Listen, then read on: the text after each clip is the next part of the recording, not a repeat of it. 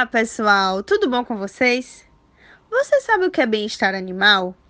Esse é o nosso tema de hoje nesse novo episódio do Café Agroecológico, onde iremos entrevistar o senhor Francisco, que possui uma criação e vai falar conosco um pouco sobre esse tema.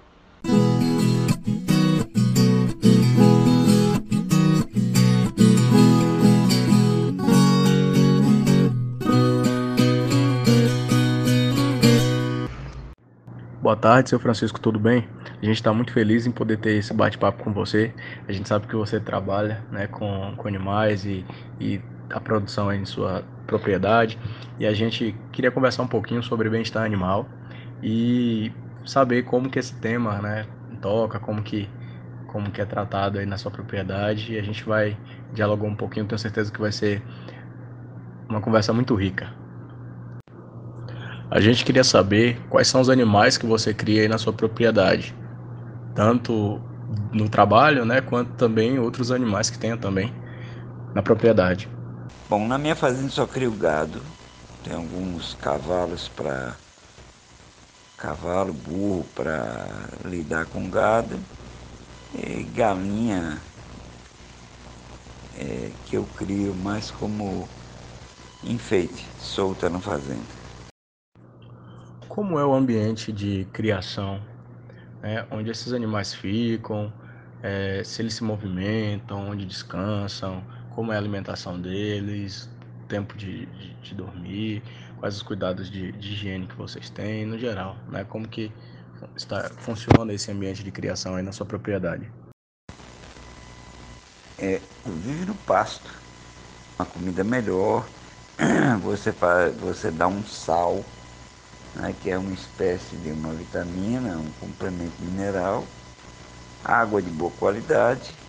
E o curral, eles só vão para o curral basicamente quando você tem que fazer algum tratamento, alguma vacina, algum trabalho com o animal. Ele vive no pasto. Muito bom, seu Francisco, muito, muito bacana ouvir isso do senhor. É, a gente queria saber também se o senhor já ouviu falar no conceito de bem-estar animal. Sim, já ouvi falar em bem-estar animal. Se você for ver, normalmente as produções que são um, um galinheiro onde tem 10 mil frangos, que entra pintinho, sai frango em 40 e poucos dias, ninguém está preocupado muito com o conforto dele, está preocupado com a economia dele, né? com a produção dele, a quantidade que ele vai produzir, o tempo que ele vai produzir tá? É verdade. Pensar em bem-estar animal envolve o animal ter espaço para se movimentar, se alimentar, tá? como a gente trouxe, né? Ter conforto térmico e estar livre de dor, de estresse intenso. É, nesse sentido, como sua propriedade e os profissionais que, que colaboram né, na sua propriedade, como eles pensam nesse sentido de promover um bem-estar dos animais? Eu acho que esse conforto animal vem, vem a reboque de uma é, produção em escala, um ponto ótimo de produção. Então você precisa, por exemplo, pôr ventiladores para os frangos, senão eles vão morrer de calor. Você não pode deixar, você tem que aquecer no inverno para que eles não morram de frio. Né? Os porcos aqui também são criados de uma forma em que em alguns países do mundo aí não se aceita isso. Né? Você tem porcos confinados em gaiolas, onde a matriz é, não cruza com o reprodutor, ela é inseminada, ela só tem espaço para comer, deitar e levantar, nem andar ela anda. Mas quando você fala, por exemplo, de gado de leite, né? Aí você tem que dar ah, uma assistência muito grande a uma vaca para que ela otimize a produção de leite. Né? Então você fornece ração, você leva ela para o coxo, você dá água, você observa quando você vai tirar o leite se tem algum problema no, nos tetos, né? você observa se ela está de mastite. Isso tudo é, é um, uma preocupação com o animal, porque é caro, e ele é a fonte de, de renda da sua propriedade, né? E se ele não estiver ótimo, a produção dele também não vai ser ótima. Quando você tem animais de elite também, aí esses são criados, como se diz na gíria, pandeló, né? São cavalos de baia que recebem, às vezes você tem um, um tratador para cada cavalo, né? São os bois que vão para a exposição, aí você dá um tratamento especial, chegam os cavalos de exposição chega a ser até maquiado, para você ter uma ideia. Agora não me pergunte se essa maquiagem faz bem ou mal para o cavalo, que isso eu não sei. Mas é, chega a se pintar o casco, como se fosse pintar a unha, passar brilho, uma série de, de detalhes aí que eu também não estou muito envolvido porque não é minha praia. E criação animal agroecológica, você já ouviu falar? Criação agroecológica eu nunca ouvi falar e não sei do que se trata. Então, seu Francisco, então vamos compartilhar um pouquinho aqui daquilo que a gente tem crescido nesse, nesse entendimento sobre a produção agroecológica. Né? Tem basicamente quatro pilares é, que tem a ver com a alimentação do animal, bem-estar animal, as práticas de produção, saúde e saúde e práticas de controle de doenças, né? Então, a gente pensa numa perspectiva onde a ideia é de que o animal ele tenha o melhor trato né, possível, que o animal ele sai daquele modelo convencional de, de, de mercadoria né, e passa a ser é, até um, cuidado todo específico. Né?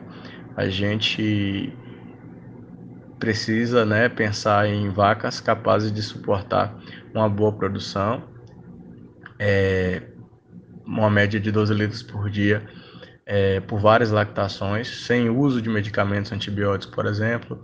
É, quando a gente pensa é, na alimentação, a gente pensa em que o animal ele tem alimentos suficientes, que eles sejam utilizados de maneiras distintas, né, tanto para manutenção do organismo, para a própria produção, que a parte orgânica eliminada pelas fezes, né, vira um adubo que vai repor o solo e garantir novas colheitas de alimentos, por exemplo.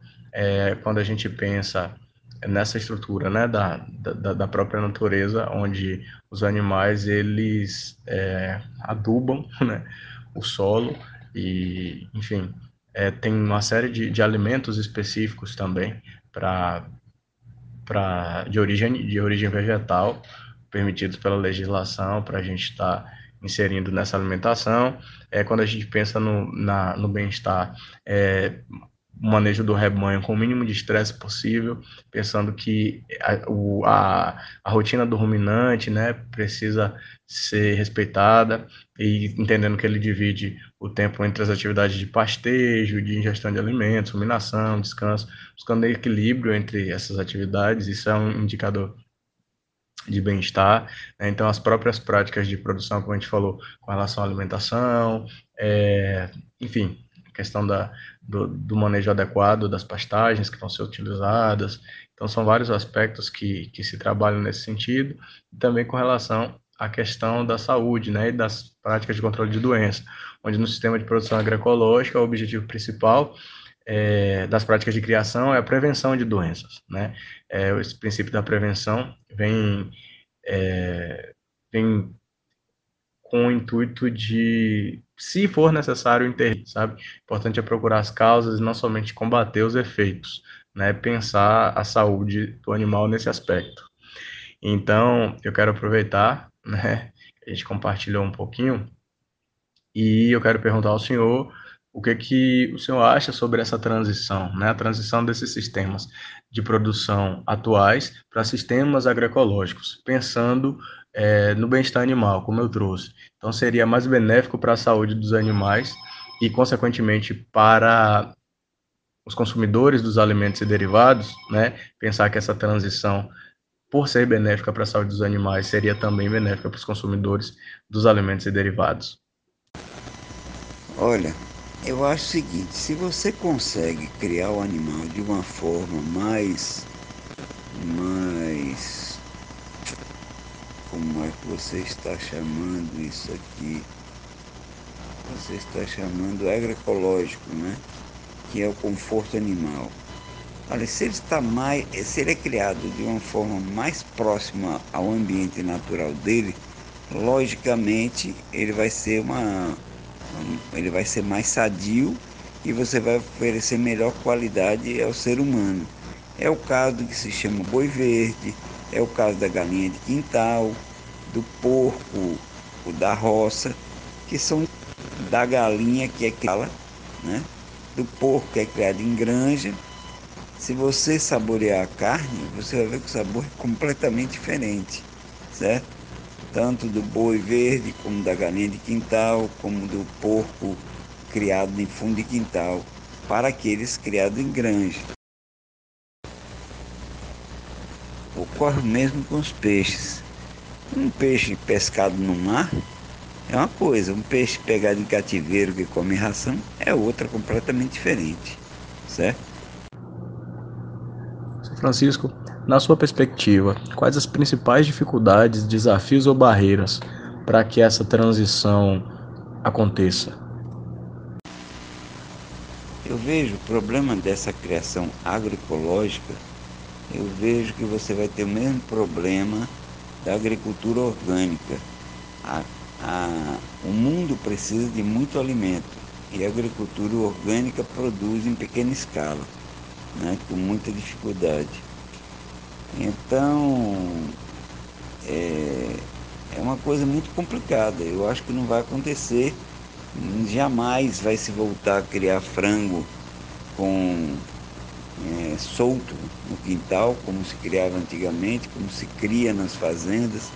Porque quando você cria é, as galinhas soltas no curral, nos pastos, ela, ela passa a ser um predador natural do carrapato e outras pragas, certo? E ela se alimenta de uma forma mais natural, porque ela nasceu para comer inseto, né? Inseto, grãos, o que ela achar. E quando você tem ela em cativeiro, você dá da ração balanceada, onde entra uma composição que vai fazer ela atingir o ponto de abate com 40, 50, 60 dias no máximo, né?